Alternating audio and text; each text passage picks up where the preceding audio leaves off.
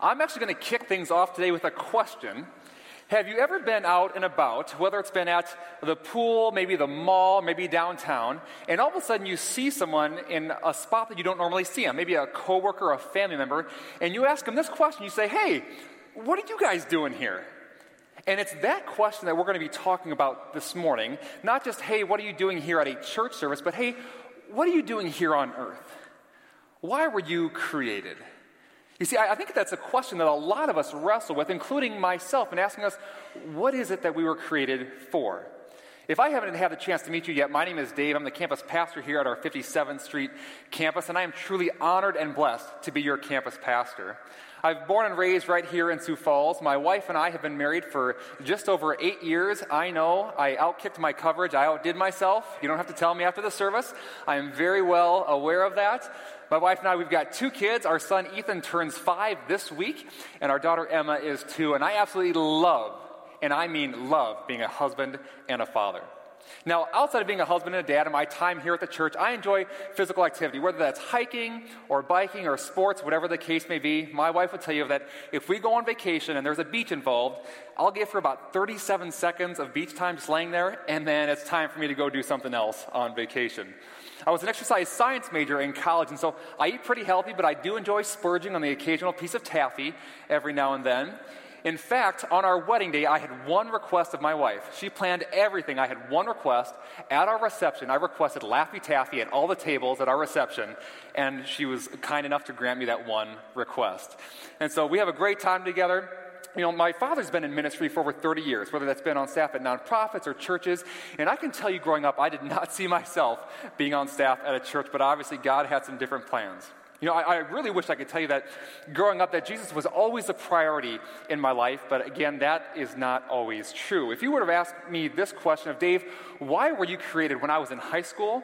I probably would have answered you talking about sports, whether it was soccer, whether it was baseball, whether it was football, sports were my life and pretty much my God, if I'm being honest with you, and specifically the sport of basketball. I'll be honest, I thought I was going to go to the NBA, make millions of dollars, but as I come to find out, the NBA scouts are not impressed with the seven inch vertical, and so the dreams were dashed, unfortunately. But I'll never forget a night on my junior year. We had just won, and our basketball team had just won the district championship game.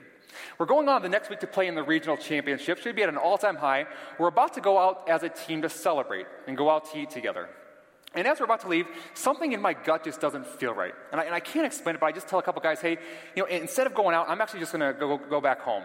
And I'll never forget that night. I get home, and our house is pitch black. No one else is home at the time.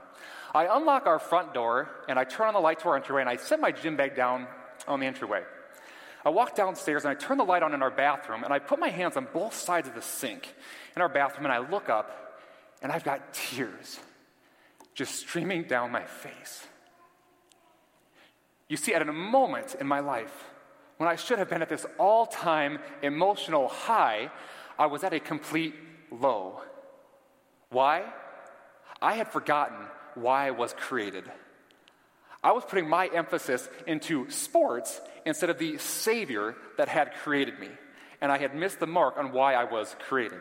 You see, I've always wanted to have an impact with my life, and prior to coming on staff at a church, I actually spent some time in public policy. I was a registered lobbyist and Pierre for three years. I actually helped run a statewide campaign back in 2006, and it was during this time I was actually offered a position at a church. And I turned it down saying, you know, I appreciate the offer, but I really want to have an impact, and I believe that that's done through laws. You see, how I thought back then was you pass a law, people obey the laws, like speed limits, and you change a culture. But what I quickly realized was you don't change people that way. You change people at the heart level. And ultimately, at the end of the day, only God can do that. Only God can change your heart.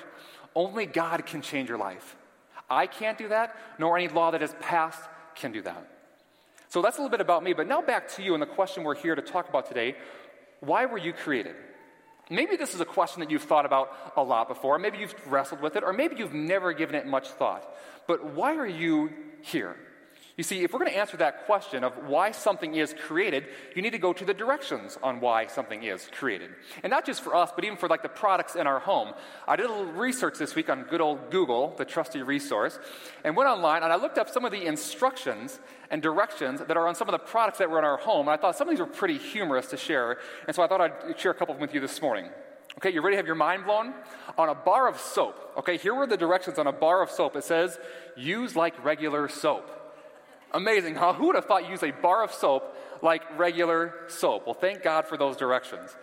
On a bottle of sleeping pills, a sleep aid, it says this it says, Warning, it may cause drowsiness. I, I would sure hope so if that's what you're purchasing. On a child's Superman costume, it said this Warning, this garment does not enable you to fly. Good to know. Um, son, can you get off the roof for dad? I'd appreciate that. Thanks so much. On a box of aspirin, ready? Mind blowing directions. Don't take if you're allergic to aspirin. And last but not least, my, my favorite, if you're a ketchup fan, no joke, this was on a bottle of ketchup one time. Here's the mind blowing directions put on food. Opposed to the cat, the couch, your arm. I'm not sure how else you use that. So, those are some humorous examples of some products in our home. But what about for you and I? What are the directions that we need to go to to find out why we were created? For us, we need to go back to God's Word. And what does God's Word say about us? In Genesis chapter 1, you have the creation story. And even if today is your first time ever stepping foot in a church, you've probably heard some form of this story before. God creates the heavens and the earth, the sky, the sea, the animals, the plants, and everything else. And we come to verse 28. And we have the first four words that God ever says to humans. And He says these four words He says, Be fruitful and multiply. Now, guys, before you get all excited, thinking about where I'm going to go for the next 20 minutes, no, we're not talking about sex. I knew some of the guys are like, I knew it. That's exactly why I was created. I knew it, honey. I told you. We're going to look throughout Scripture and where the Bible talks about bearing fruit or being fruitful. Because when the Bible refers to bearing fruit, it's not in a uh, reference to sex, it's actually in a response to a close relationship with Jesus. So if we're supposed to bear fruit, how do you do that and what does it look like? You see, I've observed that there are really four types of people in the world in my time in ministry. They fall into four categories there's people that divide, there's people that subtract, there's people that add, and then there's people that multiply. And I believe that there's one of those categories that God has specifically designed each and every one of us to be. So let's walk through the four together. The question is, which one are you? The first category is the people who divide. Very simply, these are, these are people who are angry. You know, these are people who are hurting. If you've heard the phrase, hurting people hurt people. This is the type of person that if you've got a fly on your arm, they're going to use a sledgehammer to try and take it off. It's a guy, Bob, who has a problem with Sue and with Mary and with Tom and with Sam. The common theme is that Bob is the problem in all those relationships. The next category are the people who subtract. Very simply, these are people who are negative. They just see the worst in every situation. It's the phrase misery loves company. They're throwing a pity party and they're giving you an invite to come and join them. You know, it's like the story of the, the son and the dad. They're sitting there talking, and the son goes, um, ah, Dad, I, uh, I think I flunked my math test. And the father responds back, Son, that is a negative statement. You need to think more positive. And he looks up and says, Dad, I'm positive I flunked my math test. You see, people who are negative need to take from other people. Why? Because when you don't get something from God, you need to get it from somewhere else, and it's usually the relationships around you. The third group of people are the people who add. Very simply, these are people who are positive. They add value, they enhance relationships, they, they smile, they compliment, and they listen very well. And unfortunately, I think as Christians, we stop here. Because this is where you're a nice person. Yes, it's important to smile. Yes, it's important to compliment people. And yes, we should always strive to become better listeners. But I believe that God has something more in store for us than just adding. You see, in that verse in Genesis, God did not say be fruitful and subtract or be fruitful and add. He said be fruitful and multiply. And it's multiply where we're going to focus our attention on today. You see, people who multiply understand why they were created. They understand that they have gifts and talents that God has given them to be used for His glory. They don't just enhance relationships, they literally help influence eternity in other people's lives. In Matthew chapter 25, there's a parable of the talents. And in this parable, God responds favorably to those who multiply the talents that God has given them for the kingdom. So, if we know that we're supposed to do more than just add, how do you become a multiplier? You see, my vision is that us who are here as a part of the 57th Street campus would take ownership of the gifts and talents that God has given each and every one of us. And we would take that and we would multiply to bear fruit for God's glory. And I think you do this in two ways. The first thing you do is you model Jesus. Everyone say that with me. Model Jesus. You become like Christ by spending time with Christ. Very simply, it's a phrase you become like the people you hang around. If you've ever had that case where you say something or do something and someone goes, that sounds just like your mother, or just like your father, or just like your coworker, whoever that is. Why? Because you spent time with that person. Now, if you're a parent in here, you've probably had that situation come where your child either says something or they do something and it's a little bit embarrassing to you. And the reason it's embarrassing is because you know they just repeated something you said or do at home that you don't want to have done in public. It's like the time we went shopping with our kids. We're in the middle of a department store, and God bless my son, in the middle of the store, he yells out, Oh, that fart reeks and you're completely embarrassed because you know that phrase was just said by your wife to you the previous week. now, my wife is completely embarrassed that I would reference the word fart from stage, and much less a personal story from our family, but I told her, I said, when you have a good story, it's kind of like a fart, you just got to let it out. Okay, you just got to let it go. And I can't believe they let me get away with this kind of stuff from stage, but I'm going to keep rolling with it. You know, it's the phrase that example isn't just the main thing, it really is the only thing. Matthew chapter 7 says, A good tree produces good fruit, and a bad tree produces bad fruit. A good tree cannot produce bad fruit, and a bad tree cannot produce good fruit. Very simply, good fruit comes through a relationship with Jesus, it comes through spending time with Him. In Galatians chapter 5, the Bible talks about the fruits of the Spirit. You're probably familiar with these things like love, joy, peace, patience. So here's my question for you Are you a joy filled person? In times of stress, are you a patient person? So you don't just magically become more patient. No, you become like Christ. And when you become like Christ, you become a more patient person with those around you. So we know we're supposed to model our lives after Jesus, but what does this look like practically? Which brings us to our second point. I believe that we're supposed to minister like Jesus. Everyone say that with me. Minister like Jesus. This is how you multiply. In Mark chapter 10, we come to verse 45, and it says this It says, For even the Son of Man did not come to be served, but to serve. You see, Jesus is the example that we're to follow, and he came not to be served, but to serve others. And now, as Christians, the ball is always in our court to serve those around us with the gifts and talents that God has given us. You know, it was interesting. We just moved a couple weeks ago, couple months ago now. And if you've ever moved, you know that it is quite the process of packing boxes, unpacking boxes, getting the new place ready to go. And it was interesting. Just during this time, we weren't able to spend as much time with our kids as we would have liked to, just because there's just so much time and effort that goes into getting the new place ready. Two days after we moved into our new house, our son comes up to my wife with this. He has a quarter in his hand. And he says, Mommy, I have something for you. And he puts it in her hand, and she says, well, well, thanks, buddy, but what is this for? And I want you to catch his response. He says, Mommy, I want you to have this money because I don't want you to work so much. You see, he thought all the time we were spending was just at work and didn't quite grab the concept of what we were doing was, was moving. You know, it was interesting, though. We just moved, and he didn't ask for more square footage. He didn't ask for more toys or a nicer car. He wanted more time with mom and dad. And I think that phrase represents a lot of people that are in our lives, that what they're wanting is just our time to use the gifts and talents that we have to be able to serve other people and bless other people. In Matthew chapter 28, chapter uh, verse 18, it says this. It says, Jesus came and told his disciples, I have been given all authority in heaven and on earth. Therefore, go and make disciples of all nations. So, did you catch that? Jesus just told us, I have all authority in heaven and on earth to do basically whatever I want. I am God. I'll do whatever I want. And what does he do? He tells a group of men to really do two things. He tells them to go and to make. Now, the, the term go is an action term, okay? You don't sit on your butt and go. It doesn't work out that way. Going forces you, literally propels you to do something. And when you model your life after Jesus, it literally propels you to do something with that, where you can now minister like Jesus. See, making disciples is not complicated, it does take time. And by us investing in serving others and allowing them to model Jesus, that's how you do that.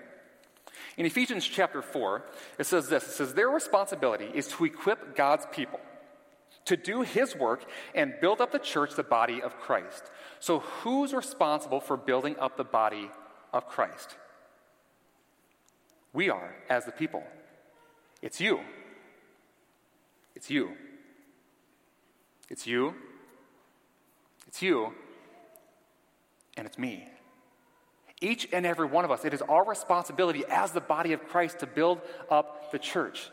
Because you have gifts and talents that I don't have and that other people don't have, that God has given you now that we can work together and we can build up the body as a team. It's not just our lead pastor's responsibility or Adam's responsibility to do that.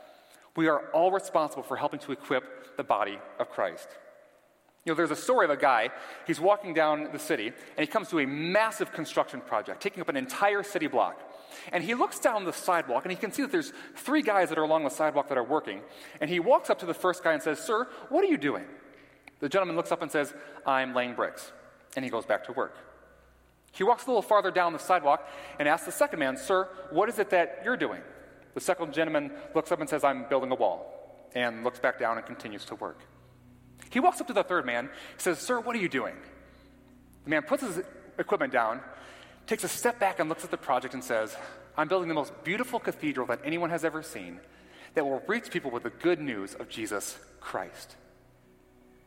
You see, I hope we all understand in here what we get to be a part of when we use the gifts and talents that God has given us.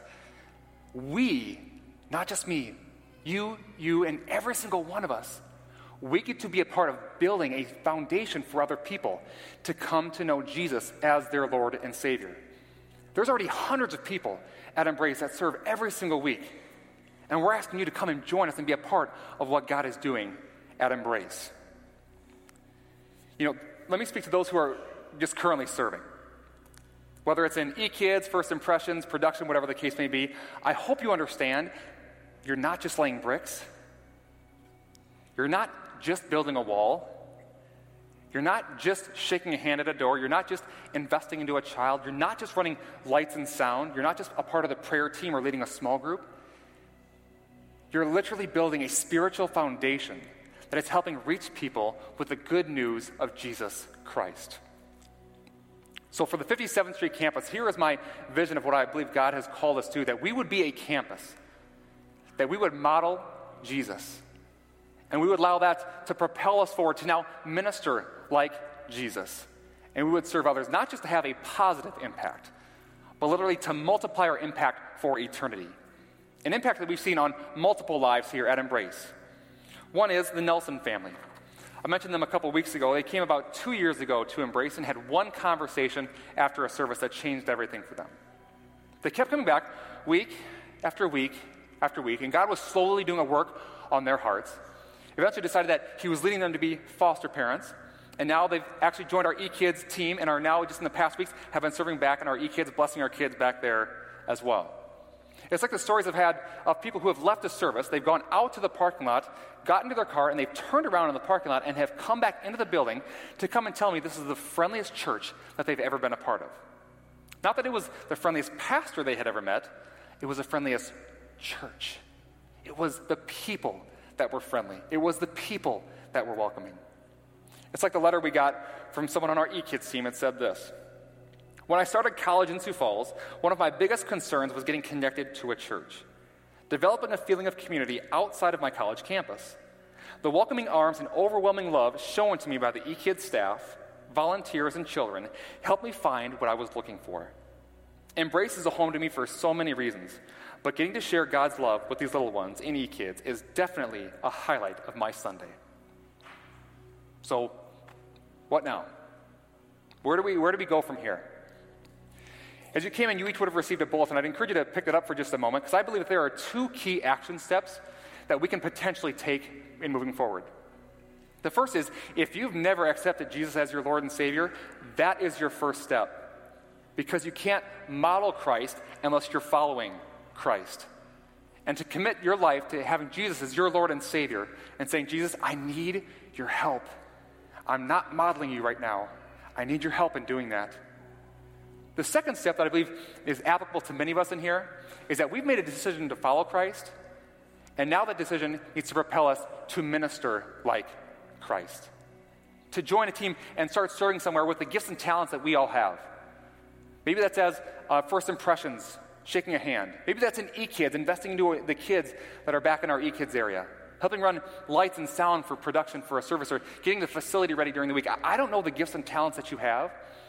All I know is that we miss out when you don't use the talents that God has given you to multiply for the kingdom. With either of those steps, I would encourage you to fill out this connection card. Put your information on there. If it's a decision, decision to follow Christ, mark that. We have some resources that we want to give you. For those of you who are saying, okay, it's time for me to take a step in, it's time for me to take that step forward. Fill out that card, mark that you're interested in serving, and maybe you know exactly what area you want to be a part of. Maybe you know it's production, or you know it's a part of eKids, or a part of First Impressions, or doing administrative stuff during the week. I, I don't know the gifts and talents that you have. But you literally have the opportunity, it is literally right in your hand to allow God to use you to multiply for his kingdom. You see, every person who's sitting here right now, we all have something in common, including myself. We've all been a guest at Embrace at some point. Maybe today is your first time, and maybe you're a guest here for the first time. Maybe you were a guest with us five months ago or five years ago.